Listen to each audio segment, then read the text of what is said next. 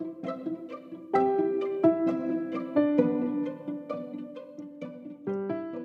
guys, it's time to get real.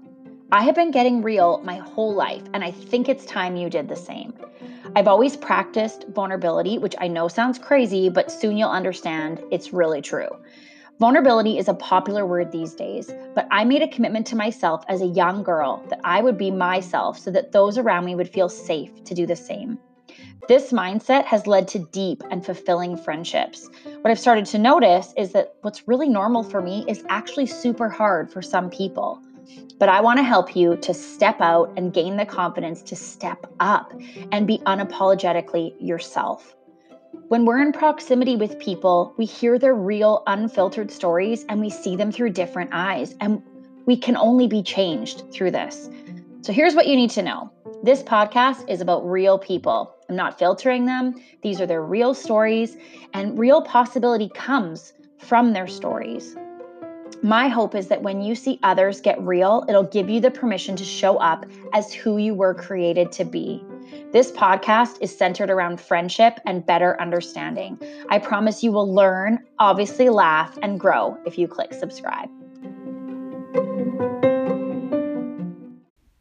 Today, I have Rhiannon Jasek on the podcast.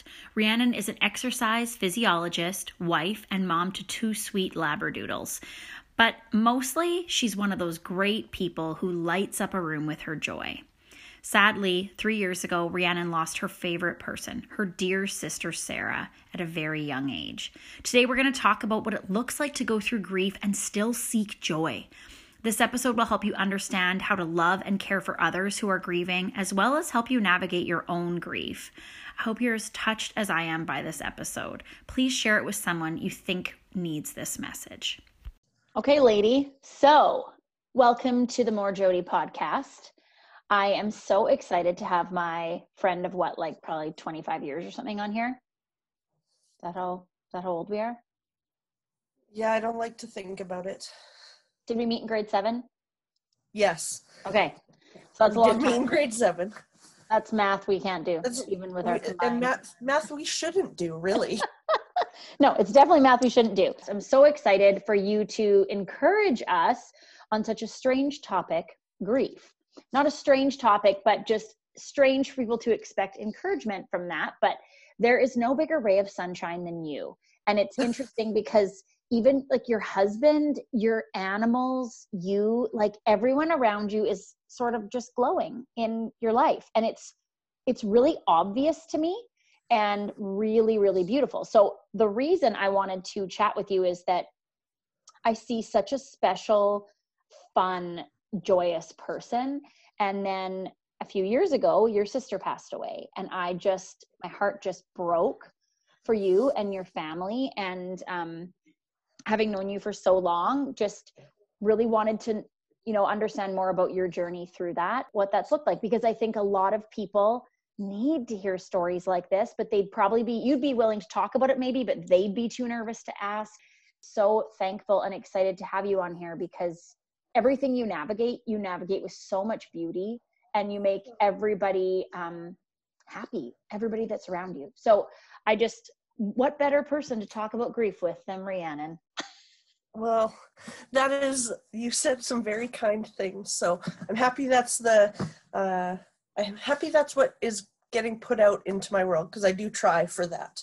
Yeah. And unfortunately, um, going through something traumatic with grief, um, you get put into a whole different club than you were ever meaning to be in. One you probably don't want to be in, but um, sometimes I feel like if there's any good that has come out of my sister Sarah passing away, I think it's that I'm now part of a club and can maybe help people who have who are going through grief or trauma help them navigate it a bit easier. Because i know there were some people that you know played big important parts of my life during that time as well.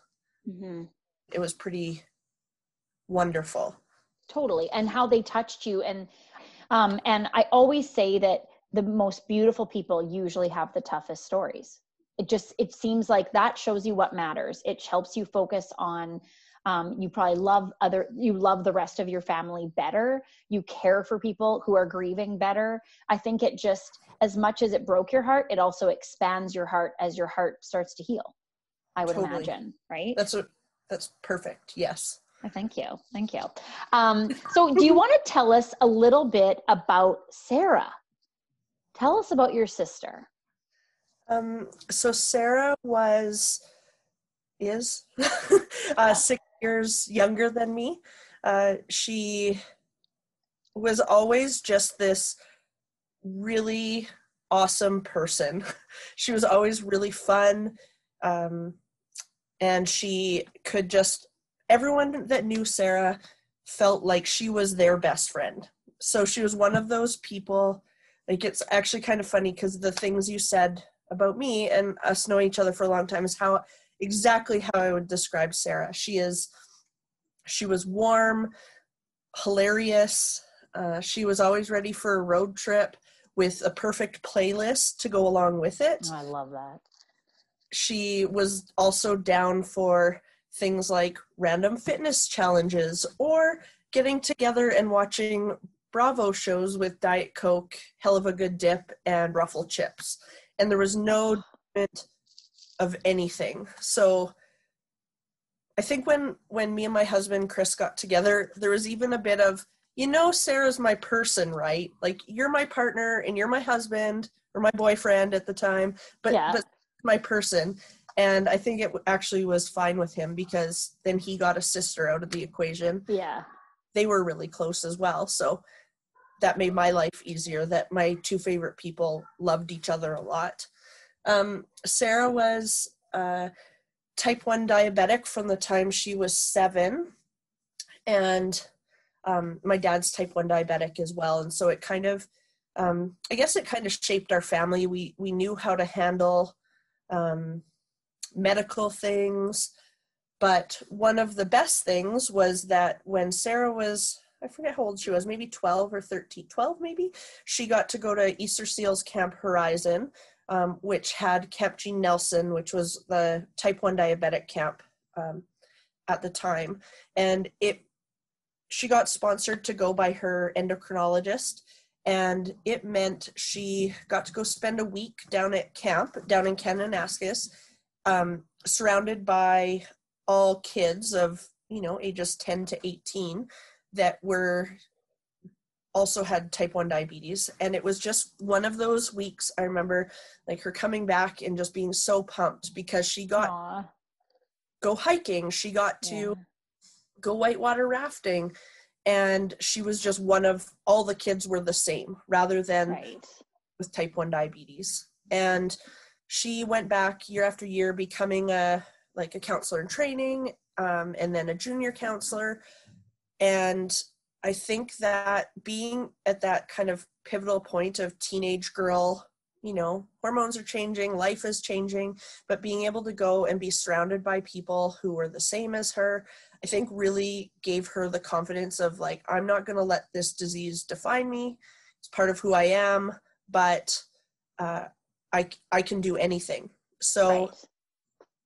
So camp then became this special place, and when I graduated university, uh, I went to work there as the person in charge of climbing and uh, all the high ropes courses. And Sarah was a counselor then in grade almost go, going into grade 12 so we got a, a summer together and six years is a big age gap when you're in university versus junior high and high school, that right. kind of.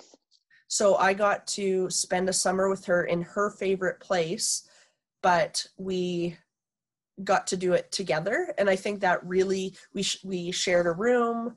We would dress up in costumes together, so we were paper bag princesses together, yeah. or whatever. And just having my sister there let me um, come out of my shell a little bit and be like the most hilarious version of myself because she was always there. So if I was like, "Hey Sarah, we're playing this game and I really need you to hide in the in the dryer for like 2 hours, like the industrial size dryer, please fold yourself into a ball and hide inside."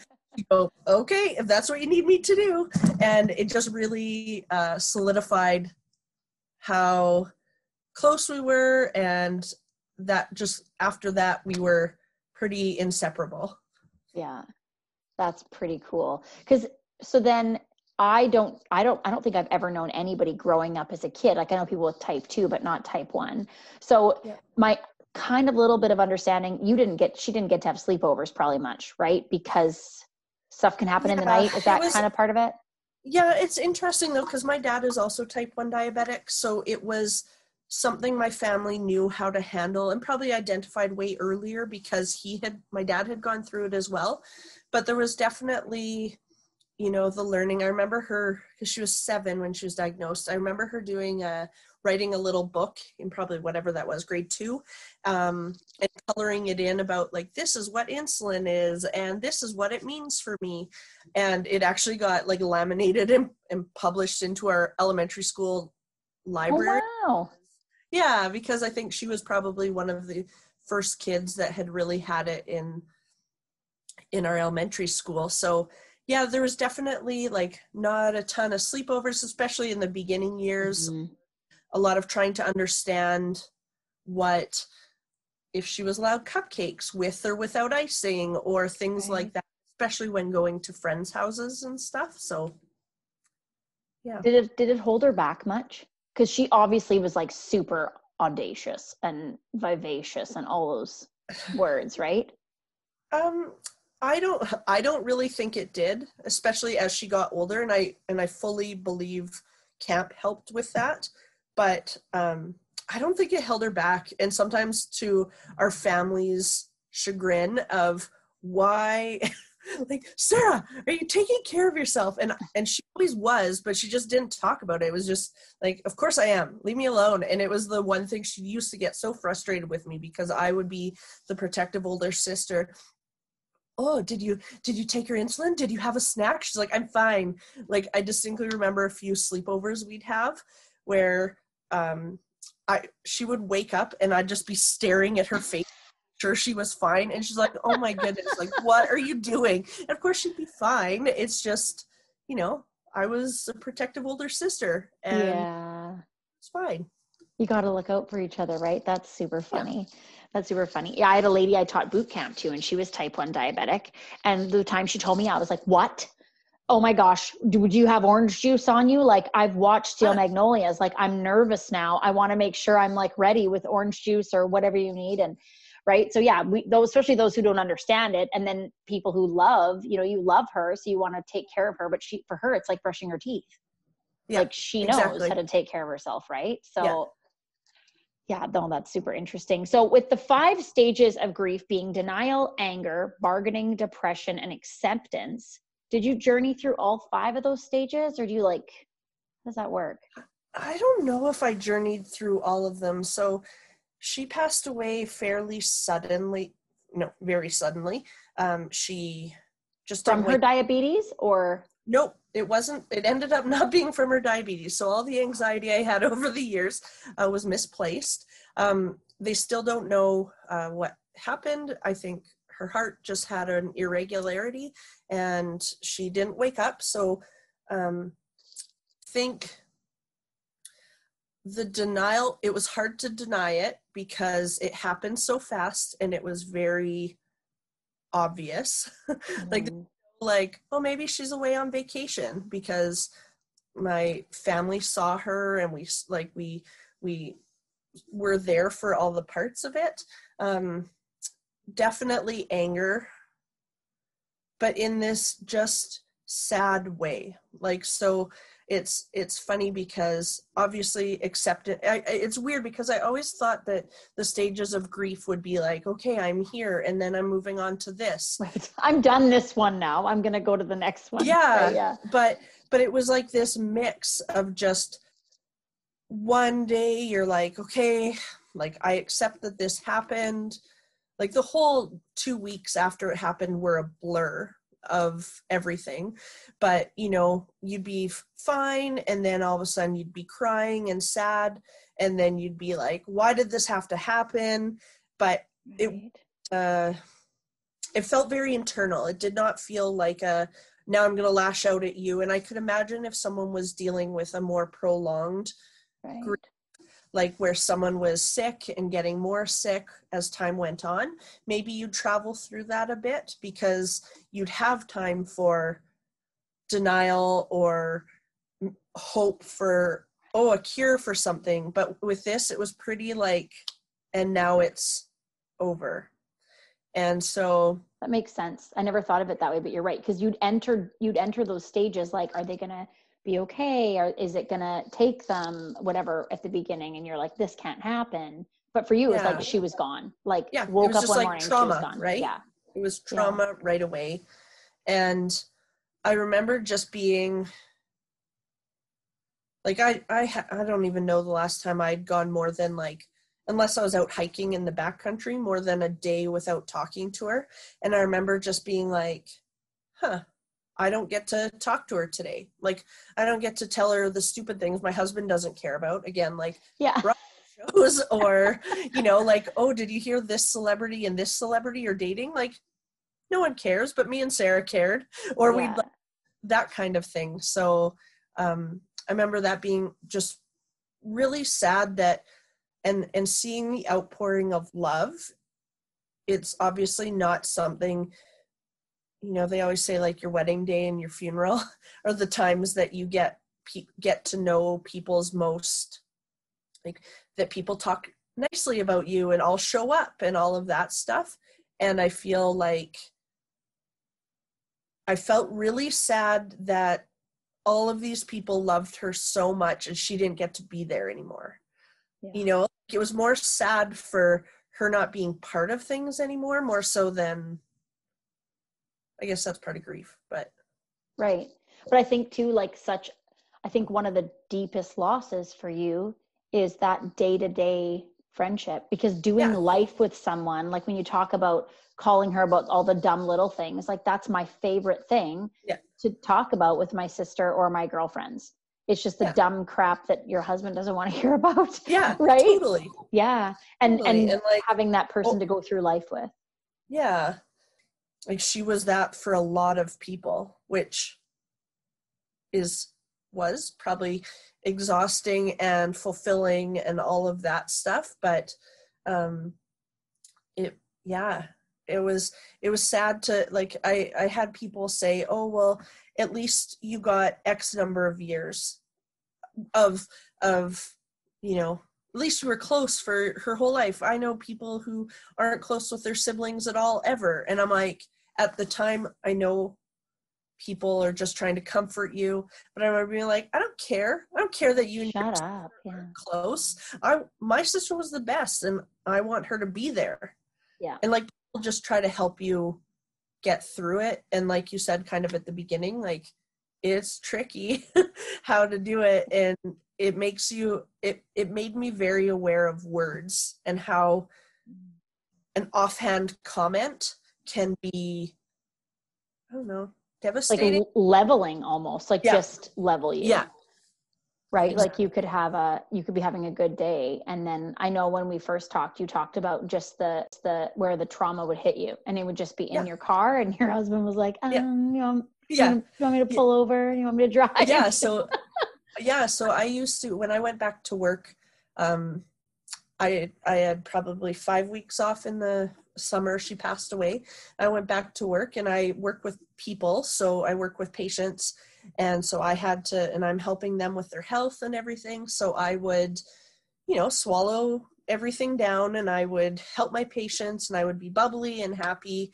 And then i would get my car at the end of the day and drive home. And it was only a 10 minute drive but i would it was like clockwork. I'd shut my door and I would be bawling. And it was like my body just knew how to survive and then let it out. And I remember, and I didn't really think anything of it, like, because I could see that it was cleansing and cathartic and helpful. Right. I learned some cool things about tears. Who knows? I read it on the internet, but it felt helpful. Um, but Um, but I remember the first time I drove with my husband and he and I started crying like cuz I would just cry out of nowhere. Like a random song like a One Direction song would come on and all of a sudden I'd be crying. And he he'd just like look at me and he'd be like are you okay? I'm like he's yeah. like me to drive as I'm trying to like merge onto a highway with tears in my eyes? I'm like no I'm really good at this now drive and he's like i can just see in his head like oh dear god yeah. but he he can't deny that I'm a good driver while crying now. Yeah. Happen. You're not even distracted. You're like, it's just a, it's just a little cloudy. Yeah, Um, it's it's like I just need windshield wipers for my eyeballs and I'd be fine. Yeah. But interesting that that's kind of um, your safe place. Years ago, when I started making videos, I could only make them in my car. And I don't know why. Yeah. I don't know why that is, but I just felt like it felt like a comfortable place to Yeah. do something. And yeah, that's, you're alone, it right? felt it felt like a safe bubble. But meanwhile, like as I'm stopped at a red light, if I have any awareness, the people beside me were probably like, "What is happening?"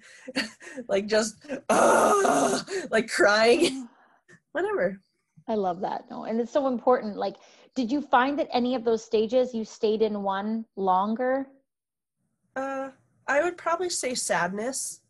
Like mm-hmm. it was, I guess, sadness just of her not being there anymore, or sadness for my, for her friends or for my parents. Because one of the things that I've noticed about grief is, although I like to think I can help people with it, everybody's grief is so different depending on the relationship or depending, obviously, on themselves.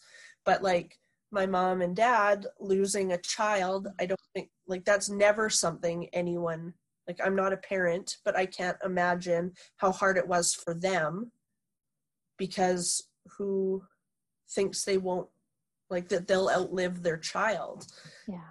that's different than the relationship i had with my sister who was like my person and then someone who loses a grandma you know there's grief, but it's uh, maybe a bit more expected because of age. So it's just Right. interesting how there's this title for like trauma and grief, but it's different for everybody. Yeah. Like so many different facets, and everybody Yeah. experiences it different. And Yeah. And like, Yeah.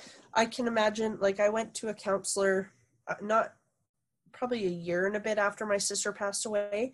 And I remember going to her and she kind of does the like how are things going like kind of almost like the grief the the stages of grief like I'm sure there's a bit of that check-in like oh are you how are things going with you and your partner? Like are you and Chris okay?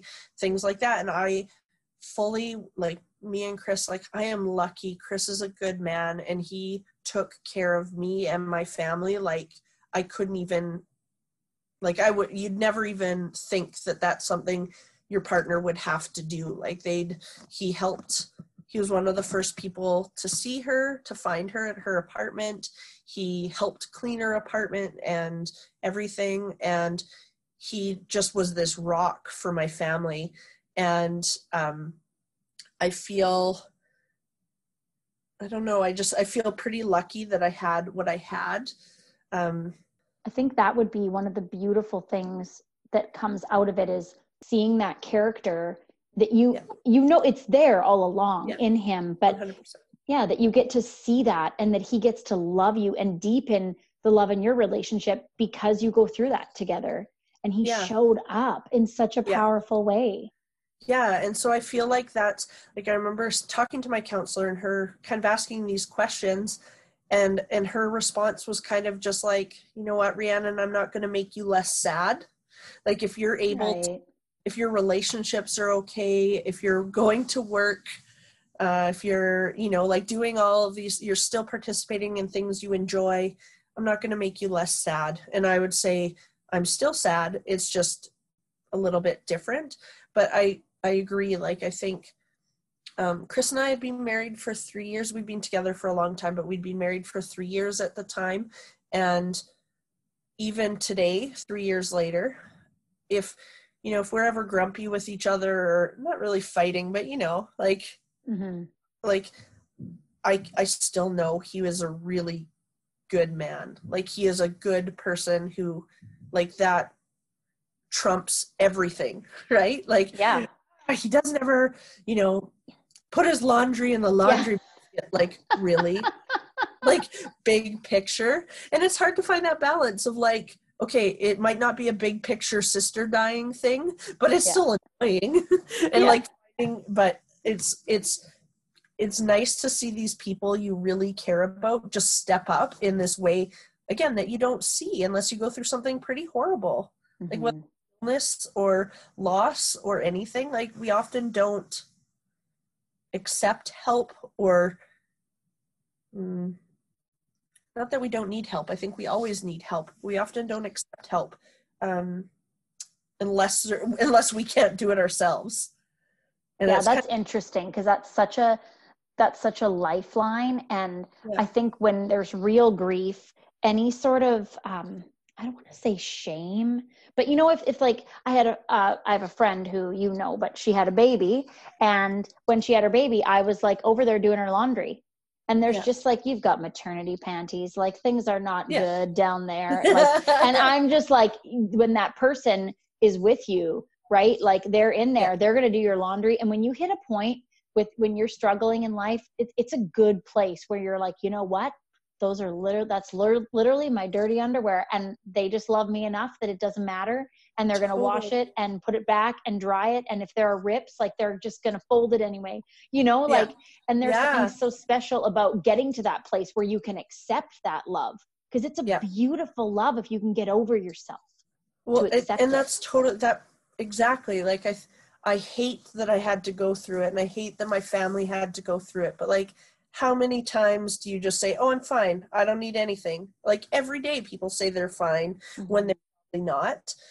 At least, you know, some parts of the year and and it it's really I don't know, it's really tricky and it was it's lovely to see how people like I keep I remember even in the thick of things at the very beginning of being just blown away by the love of people and the the help and it's your tendency to say no no we're fine we don't anything. But then when people would stop by with like a full dinner you're like oh that is what i needed. Or yeah. a friend that comes over to visit and like you sit on the couch and after a few minutes she she gets up and starts doing your dishes or sweeping your kitchen floor and you're like i never would have asked for that but that is exactly what i needed. Yeah it just makes other people also feel needed and helpful because it's so helpless when someone when you lose someone mm-hmm. whether or to see your friend hurting. And so so to be able to help and have help accepted just gives you a little like you know gives the friend a chance to show like look i'm here for you. Yeah. You know i'm doing these things and I don't know. Because that's them. That's them loving you. Yeah, exactly. Right. Like, and they, in some ways, they, especially when they're close to you and they're watching you go through that, like yeah. they need to love you as part of their process. Yeah. Right in that time. Yeah. And so I think it's my dad yesterday was putting away my frying pan and I, like I put it under the stove and I never clean under there. And then yeah, he's like, he's like, where do you, where do you put this? I was like, uh, just leave it on the counter. He's like, no, Jodes, I'll put it away. I'm like, Kill, if you don't judge me, like it's in the bottom drawer, but it's really dirty. Yeah. And this morning, I'm like, thanks for not judging me about my dirty drawer. He's like, that's okay. Yeah. right. But you want people that can see your dirty drawer. Yeah. You want people to see all your drawers. All your drawers.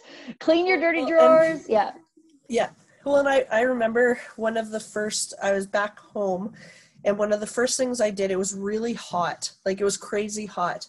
The first things I had done on my own, like to go out of the house after Sarah passed away, was to go to Canadian Tire and buy myself a kiddie pool because it was so hot. I'm like, I need some relief from this heat. And so I went like a zombie to Canadian Tire. I bought this kiddie pool, and one of my best friends showed up with Slurpees. Like she just showed up with Slurpees and she goes, What you doing? And I'm like, I'm trying to fill up this kiddie pool. And she's like, Okay. And starts like helping me haul out the hose and do it. And there was no like, Do you really need a kiddie pool at this time? It was like, Yep, we're getting this set up. And we will sit in it with our like, we'll like dangle our legs in or we'll sit in it in our clothes if we need to. But there was no question. And that was the best. And it was like, I'm here to help you. I brought you a Slurpee and I'm helping you and then I'm leaving because my capacity for like my tendency to want to make other people feel welcome or entertained was at like a point zero zero and um, so the people that knew to just show up help for a little bit or visit for a little bit and leave it was really helpful So it's like show up, be Yeah. be available, Yeah. but then not for long. Yeah. And just be like, okay, you know, I'm gonna leave now, and then take your lead on it probably. Yeah, totally Yeah, because I think sometimes people don't want to leave you alone because then, but the sadness, like you said, is always there. So it doesn't Yeah. matter if you're alone or if you're with them.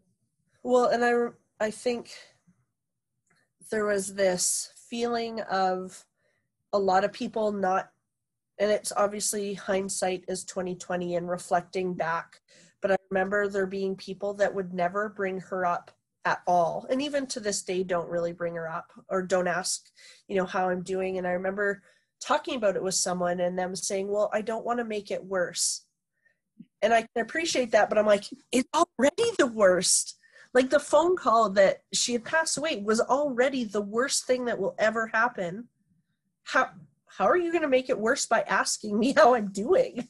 Like the You're like, so- don't flatter yourself. You don't Yeah. have that kind of power. yeah i know it sounds so bad and again i think it just comes it's from true. not knowing how to deal with grief and not knowing like yeah you don't you don't want to make it worse but then if you don't bring it up it doesn't go away it also then spurred the joke of like when we'd say because we'd often say like whether it's me and chris or me and friends would say oh this is the worst.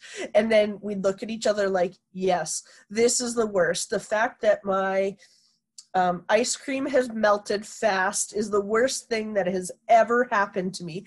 And it was this way to kind of like bring light to a crappy Right. time but also just that reminder of like okay what and i and i still do that when i'm like oh this thing at work this patient was the worst and i'm like were they the worst like let's talk about the worst What And it just, scale like- are we looking at here? yeah yeah exactly That's like when I say I love steak and I love chips. And my husband's like, but you love me. I'm like, I don't know, it's a close race. i I know love- some days i love steak more than you All of those things. Would you say you could describe, give each year a word? Ooh, ooh, good one. Uh, first year was numb. Oh, You're. I feel like you're so hard on yourself, or at least my family is very like tough. Like pull yourself up by your bootstraps and like keep going because the Prince family is happy, and we didn't want to be the sad ones. Like we didn't yeah. And I remember talking about that with my family and being like, we don't want to be the sad ones that everyone now is like, oh, the princes are the sad family. And that it's still hard to think about. But I remember how hard I was on myself that I, like, I can't believe that six months out I did X, Y, or Z. Or, you know, so I think numb is that way to describe it. Like you're kind of, and it's weird to say numb because we were feeling all of the feelings, but just like, numb to how it was. And You're almost like a zombie. Like I, I Yeah. picture it like a zombie state. Totally. Like you have to get up and go to work. So you get up, you Yeah. go to work, you cry all the way there, you walk inside, you cry all the way Yeah. home. yeah, Right? yeah, and then you like hide in your couch and watch Netflix, like so numb. Uh, the second year, I don't know. It felt, I guess, it fe- it seems like more like feelings than a word. The the week before Sarah passed away, I had had a book from the library, an ebook, um, Sheryl Sandberg's Option B. Before and then she passed away a week later, and the whole premise of the book is about when your option A isn't available anymore. So her husband passed away. What's your option B? And I remember one of her comments was permanence. So nothing is permanent. And so maybe your two felt a little bit more like like that feeling of whether it's numbness or sadness, like it had morphed over the it from day one it started morphing. And I remember just that that word permanence going in my head of I it's not permanent because yesterday I didn't laugh at all, but today I laughed once. Or so that shows me that I'm not going to be the exact same the whole time. And so that was helpful in reminding me that you can still move forward a little bit. Yeah.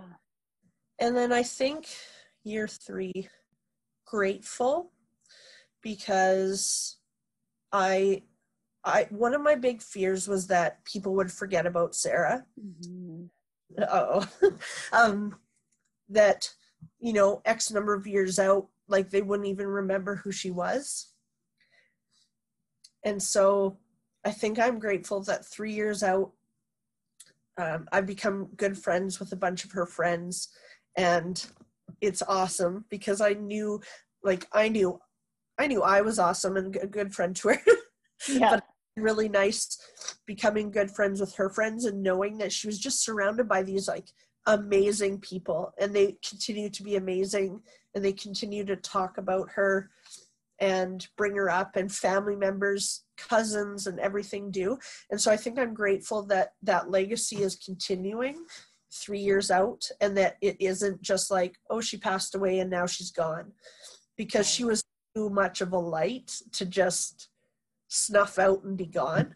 And so i think that that's my that's this year. Like we even a few weeks ago we had a socially distanced backyard fire with a bunch of her friends and it was just like i remember looking around and just being like man i am lucky these people are my people now and that we can talk about you know silly like i'm still learning stories about her from them that I didn't know because I was her sister. I wasn't her like university friend or her high school. Right. And so I'm still learning new things about her, even though she's been gone for three years. And that's obviously really comforting. Totally. Totally. And I think I know that you do very special things and creative things. I know that I heard you bought shots for all the girls at a bachelor part bachelorette party. Oh, yeah. Something something she would have done. Yeah.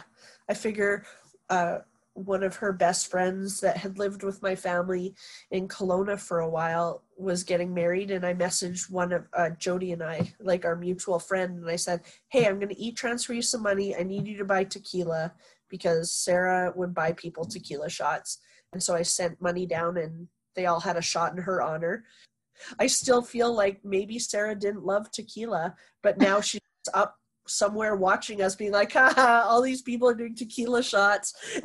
And I hated it too, but you guys are suckers. Because oh, I love that. Like family events. We'll have you like do? a shot. Oh, yeah, we'll have a shot for Sarah at Christmas, on the anniversary, or on her birthday. We're just like, I don't, I don't love tequila. But now I have to do it at major because it's tied to Sarah. Oh, I love that. No, I think that's awesome. I think about the ways now that you still feel her.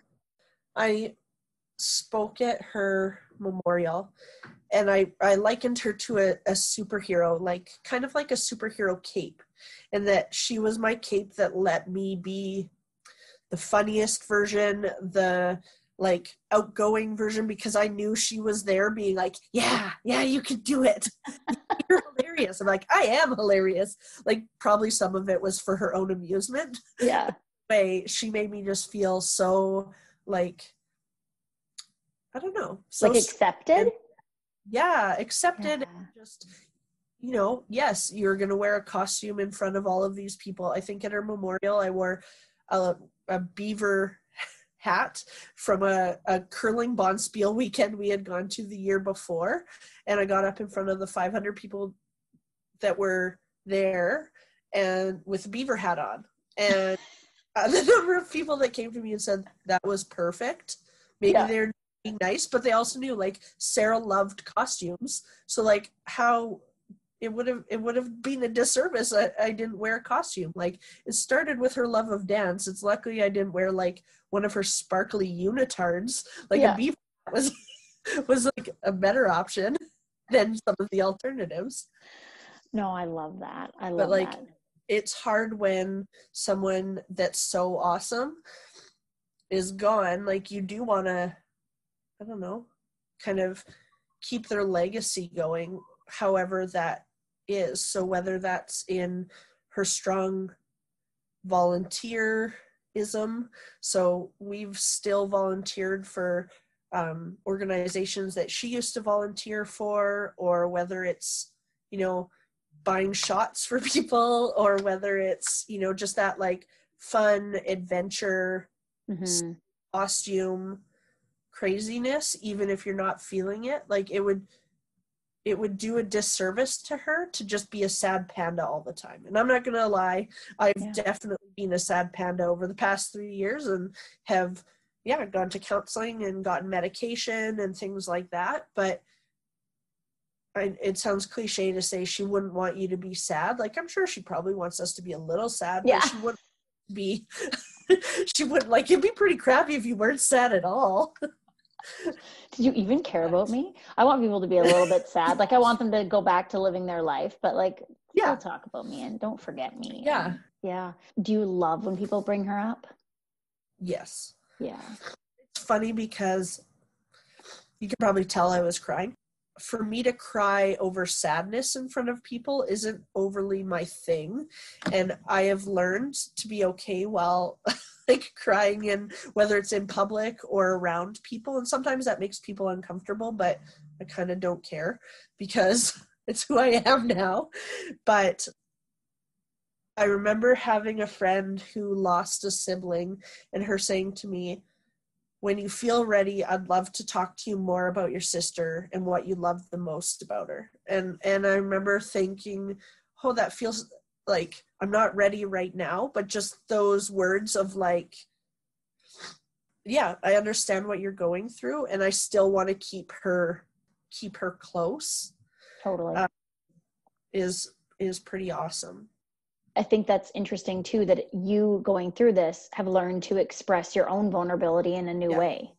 yeah It's not just sadness because you're embarrassed. It's sadness because you're sad, right? yeah Like, and and it's okay to admit that and and be sad and you know i've had i've had patients that have had loss and i've cried with them Mhm. and in some ways i'm like "Hmm, is this professional but i'm like i literally can't stop myself i don't care i'm feeling with with them and that's okay oh yeah. I have a quote. I always have a quote. Quotes are my favorite. Um, and it's from C.S. Lewis's book, The Problem of Pain. And it says, I have learned that while those who speak about one's miseries usually hurt, those who keep silent hurt more. Yeah. And I love that. Right? because because it's it's so true. I think it's i don't like to feel feelings. I'm very logical. And whenever something's uncomfortable i like to reframe it. So i'm like the queen of silver linings. Like i will find the Yeah. good in anything. And i can i can sit and i can be sad. I just don't want to stay there for very long. But now i'm trying to i'll sometimes articulate like kate i feel like a robot. I'm like you're sad right now. I think you need to cry. And then i'll just be Yeah. like and if i start if i start to you know cry i'm just like let her go. Like oh yeah. let her go ugly cry. And there is like i don't know what you were going to say about the science of tears but oh yeah.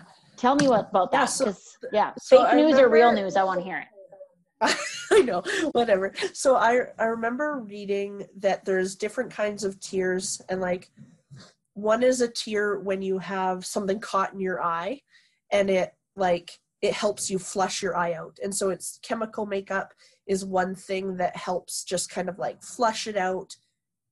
Your eye feels better once whatever's stuck in a piece of dust or sand or whatever, but you don't like overall feel better but there's something really cathartic about a good cry. This article said that there was that different kind of tear because the tears that you release have when you're sad or when you're just crying from emotion are a different chemical makeup than tears that are just like a functional get something out of your eye or even the tears that just exist to keep your eyes moisturized. And and i remember thinking like yeah it's okay to cry for sadness or whatever over sarah because it's cathartic and it is helping. The chemical makeup is soothing me and helping me like why would i keep that on the inside? So whether that's true or not but i remember again that giving me some comfort of like these tears are are helping me Yeah. so it's okay to let them out I feel like I need an ad now for like Visine. Like if you're dead inside and you can't cry, here's what you can do to moisten your eyes. But no, I think I think that's that's so interesting. I think it's so true. I think even like our bodies are magnificent Yeah. because I feel like that's the next thing your body needs after a big cry is that like just close your eyes because you always Yeah. feel a li- not always, but you feel often better after a little Yeah. sleep, right? Yeah. Totally. Not after the death of your sister. That's like you're going to wake up for a long time with that Oh, hollow pit in your body. Can I give an example of grief? I had a couple friends, so to circle back working at camp, there was another set of sisters. So there was the Prince sisters and the Taylor sisters, and we were all really close. And they actually had a sister named Sarah that passed away three years before my sister, Sarah. And after Sarah passed away, we were on Vancouver Island for a wedding and a vacation away. And we I got to meet up with Leah and Carla and like and I remember them describing grief and trauma I guess as like waves. Like at the beginning waves crash over you all of the time. Like you were just getting beaten up by the waves you don't know which way is up and you're just like in this grief like undertow of craziness Right. as time passes, the waves start to come at you a little bit slower. So you might be able to get up for a fresh breath of air before the next wave hits, and then you're under again. And then as time goes on, like as waves do, there's always waves. Just like there's always the moon, there's always going to be waves. But maybe those waves come in slower sets after Mhm. a while and there'll always be a rogue wave that just like knocks you off your feet and you did not see it coming or maybe you saw it coming because it was an anniversary or something you're going to be able to predict the waves a little bit more besides the rogue one that knocks you over takes your sunglasses. Yeah. versus- and your and your bikini top. Yeah totally. Because i think something that's so important is loving people well when they're going through anything. Can you tell um, my listeners what forms of support meant the most to you and what advice you might give about supporting someone going through a, a loss? Yeah. Yeah that's a good question. Like food is helpful oh always always.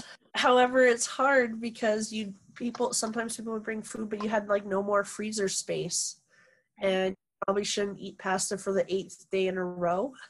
So I remember. Well, you. So people tell me I shouldn't. Um, um, but I remember someone uh, got me a skip the dishes gift card. So something where I can, on a night where I'm like, I forgot to take something out of the freezer. I don't have it in me. We could Right. order what we wanted. So I remember that was super helpful. And it's now something that I do for other people because it doesn't take up freezer space, but it gives people permission not to cook, have someone cook for them. Um, another big one that we kind of mentioned earlier was don't don't stay forever like if you're going to come visit the visits are fantastic 100% but just come for a short little visit like show your love whether you bring anything or not uh, but just show up and then leave because it is emotionally taxing to have people especially if you're a person that's used to hosting and and being a good host it's hard to just sit and like chat when you're like i really just want to be curled up watching like the bachelor reruns. I don't, right. don't have the capacity to be like oh and tell me about work and your children but you feel like you need to do that. So the short visits are helpful. People would um, say oh i'm here for you if you ever need me. I'm here and and it was it's genuine 100% but in my worst times of grief even now like in my worst times of grief or now i would never call someone and be like hey i'm having a rough day. Can you come do my laundry or vacuum my house yeah because although that's what I needed, I'm not going to like I and I fully know that if I called certain friends and said, "Hey, can you come over and vacuum?" they would say sure, but like I would never do that. I'd be mortified that. So if you're if you want to do something, do it. Like and just show up and do it just show up. Like yeah you know, if the I don't know, like if our front lawn looked like looked horrible, come over and mow it. Don't ask us if we can mow it because we'll probably say no, don't worry, it's fine. We're like weeding the garden, but if you do it, we're we're going to be super grateful. yeah So i and- totally and- agree with that yeah because i think people people want to feel like they're trying to do something with their grief whether it's because of the person or because of you the grief they have for you and the feelings they have and it it feels good to help someone because it's why things like gofundme's often do well is because it's something tangible that you can do that's like look at i'm helping so yeah. I'm guessing nine times out of ten. I'm I'm guessing even when you were a new mom yourself, you it, it's hard outside of your really tight tight group of people. It's hard to ask for help. Yeah, and I think even um, like you said that about the cleaning. So someone can come over, even my mom or my mother-in-law, and be like, "Do you want me to clean that?" And I'm like, "No, it's okay. Just leave it." Yeah. But like I, that's where it's like, just do it. Don't ask me. Yeah just yeah. find a broom and do it. Like always assume yeah. that I'd rather have a clean floor than a dirty one. Yeah. And always assume I do not like like vacuuming or sweeping. Yeah. Do you know and, me? Do you remember what my junior high bedroom looked like? I clearly yeah.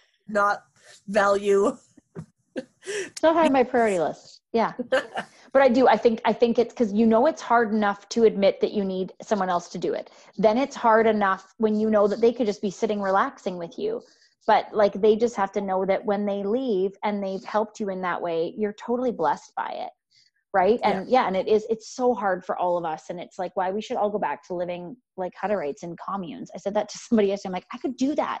I think i could really do that and love it. Oh, right? it is my but dream. I know where we all just like help each other and we live like yeah. a village and yeah like no i love those sorts of things. So what would be an unexpected obstacle that you wouldn't have thought you would face along the way?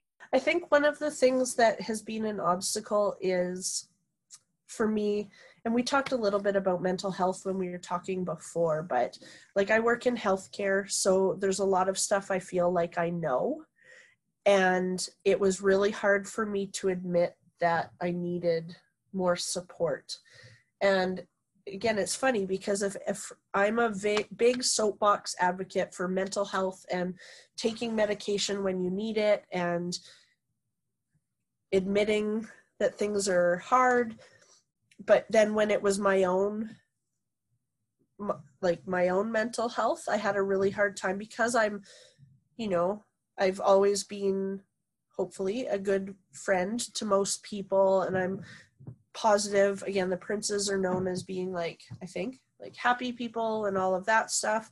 And so being able to admit that i needed i needed some more support from a medication perspective uh it was it was hard to finally go no i think i'm like i'm i'm anxious like i was anxious and i didn't realize it but i was anxious of people talking about Sarah, but then I was also anxious about people never talking about Sarah, and I couldn't quite, I couldn't figure it out. Like I couldn't just like rationalize my way through it or calm myself down. And in my head, I'm like, well, I know I should be doing meditation, I should be exercising, I mm-hmm. should be doing all of these things, but I just couldn't. And so, right. start medication to help me control some of that, like like racing thoughts in my brain allowed me to like crawl up a little bit and then starting some medications to help me with you know some depression like the combo has like made a big difference and you know truthfully like i started on antidepressants recently and i'm like oh oh this is nice like yeah. and and it took three you know it took a year to try some meds for my anxiety it took two more to think that maybe i could use a little boost and so yeah. kind of obstacle of being okay with like taking medications when i need right. it and that things aren't that i'm not the same i'm i'm older i am sadder like and that being okay I don't have to go back to old Rhiannon. I can be a new Rhiannon that has different boundaries for friends or different expectations for myself. Like m- more okay with saying nope. Like even this podcast, I had a couple times where we were supposed to record, and I'm like, Jody, I can't do it, and you were like, Yep, totally fine. I'm like, Oh. Whereas old Rhiannon would have just pushed through and like worn herself completely out but not wanting to give up on like a commitment. And now I'm like, yeah. no, I can say no and Jody will still love me. Yeah, 100%. And I was like, because this this is about you and yeah. i i only want someone to show up because it's a positive thing for them. What do you want the world to know about your story? What do i want the world to know? I think i want pe- people to know that grief is okay. It's okay to feel it and show it and experience it whether and sit with it not just try to sweep it under the rug or or that. Like it's nice to be able to admit like one of my family is really good about admitting when we're having a rough day. And and although it can be hard it's nice to be honest. Mm-hmm. grief looks different to everybody but it's okay to bring things up. Of just ignoring it and hoping it goes away has not really ended well anything, right? Like that's proven to yeah, rear its ugly head later. Yeah, like it's gonna come back. Like that weird lump on your knee is probably probably gonna get bigger if yeah. you don't go to the doctor. And it's kind of the same with like with grief. And I I think finding that balance of this grief is now a part of me. Um yeah. but it doesn't define me is a really important thing. I love that because you're never yeah. going to let her diminish and i feel like no. she wouldn't let that happen no. she was um, a big enough personality I have another quote by C.S. Lewis. This is a really good book, The Problem of Pain, but it says mental pain is less dramatic than physical pain, but it is more common and also more hard to bear. The frequent attempt to conceal mental pain increases the burden. It is easier to say my tooth is aching than my heart is broken. Yep. But so important. Yep. Right? Totally. Um, can you tell us really quickly before we get to my last two fun questions about the sparkles? Oh, the sparkles, yeah. So, um, back probably in the first year, my my parents went to a medium because the whole crazy sequence of events that led to it. Um, but they went, and the medium. And your parents aren't normally into that kind of thing, right? Um, I would say my parents are quite spiritual, so they're pretty open to okay. whatever.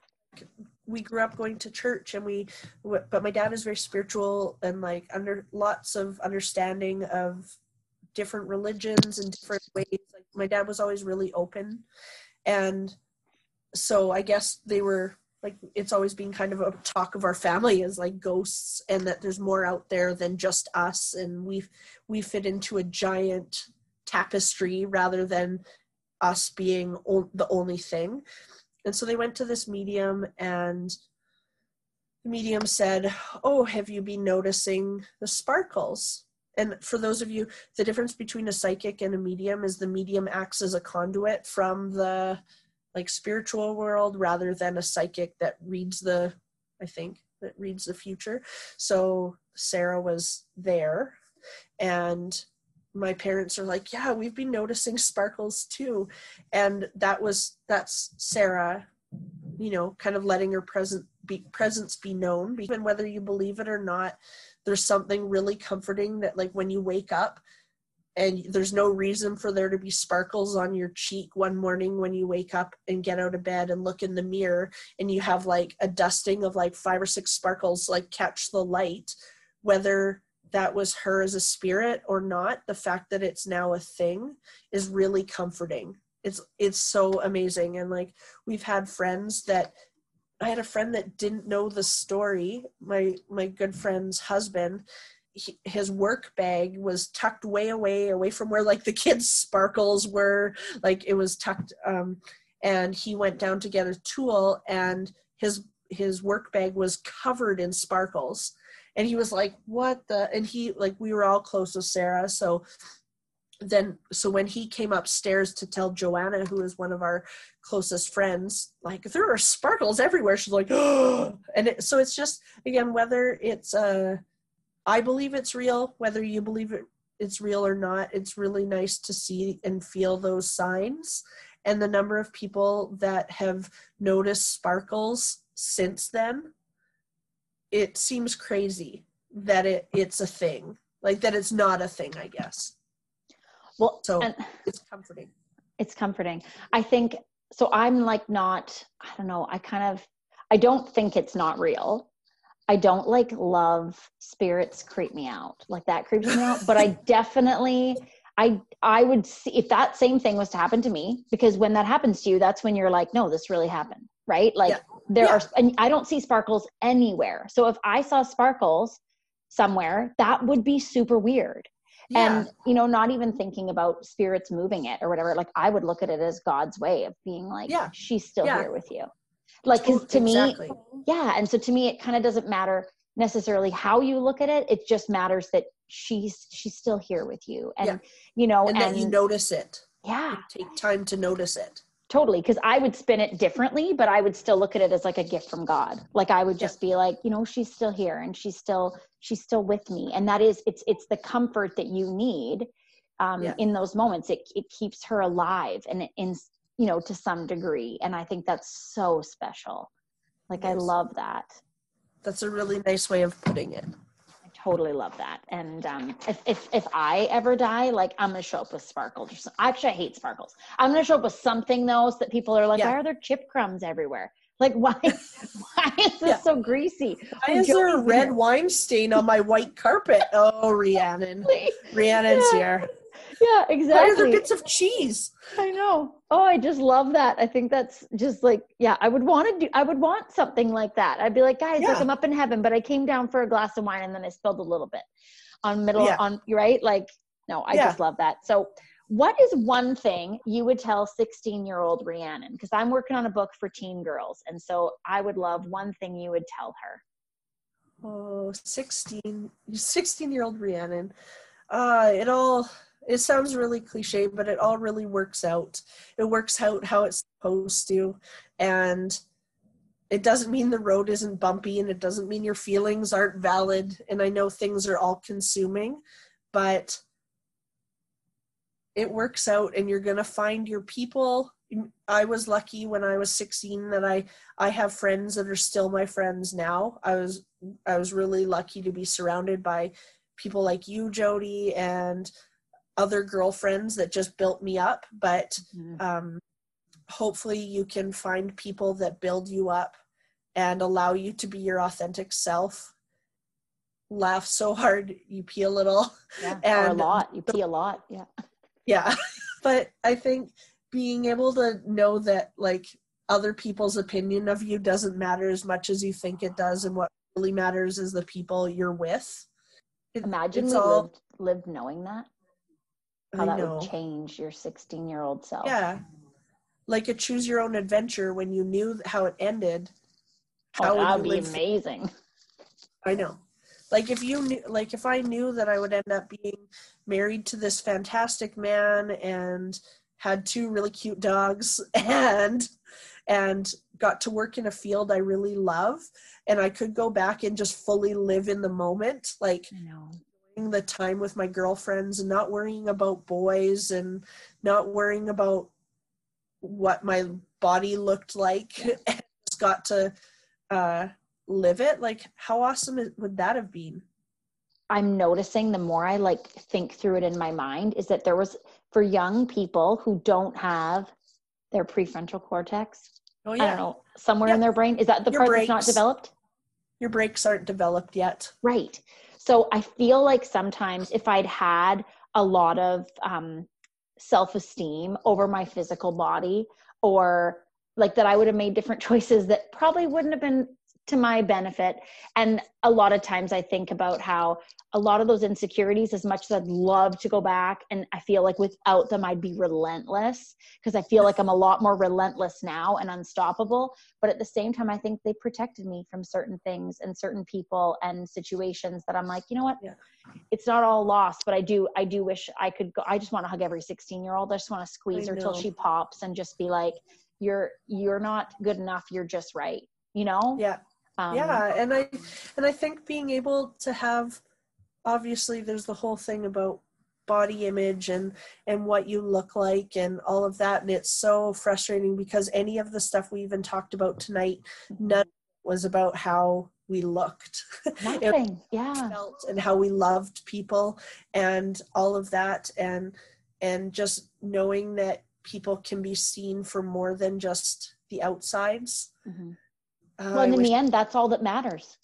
I no one cares what Sarah's hip measurements were, No, right? They love her laugh or her Yeah, smile. they cared about how yeah and how she made them feel and i know i've used the word cliche a few times but it's so cliche to say that like say things but you know my husband loves me when i'm a messy crying ball on the couch as much as he loved me when i would like put makeup on every time i saw him and shave my legs and not fart. Yeah, he still loves me still love. so i wish you could say that Yeah, no, I totally agree. Last quote The pain of yesterday is the strength of today. And I just have to say, there's so much strength in you. And you are such a beautiful girl inside and out. And you always have been. Let's just drop all the cliches we can if we're going Oh, to keep using that word. But it's so true. And I think the most beautiful people have the toughest stories. And it sucks that that's the way it is. But it's because the grit that develops in you that is now going to be used to make the world a better place, a more beautiful place, a more thoughtful place. It's added so much depth to a girl who already had a lot of depth. And I think that's just the pain of yesterday is the strength of today. Last question What is saving your sanity right now? Probably my two puppies. I have two Labradoodles, Gord Downie and Sherpa, and they are the best and sometimes the worst, but mostly the best. Gord Downie sometimes eats my underwear, which I don't love. That's a doodle thing. They love I panties. know it's I know it's weird, but they like I don't know. There's something to be I don't have children, so this is the closest I'm coming to unconditional like they love me every I get home. They act and that in itself over the past we got Sherpa after Sarah passed away and just having that really helps like bring you up. So yeah. My doodles. your doodles. No, I love that. And I love you. And I'm just excited to share more of your story with the world because I think it's really beautiful. And I hope that people can really learn, you know, from, yeah, how to take care of people. I hope that people hear this. And when someone passes away, they're going to show up and they're going to sweep their floor and bring them a Slurpee and put them in their kiddie pool because that matters. It does matter. It matters a lot. and It totally matters. the kind words, they are nice. They feel it's it's hard to hear nice things about yourself, but it is really lovely and thank you for letting me share my story and feel really loved and accepted by you too. Oh, you so deserve it.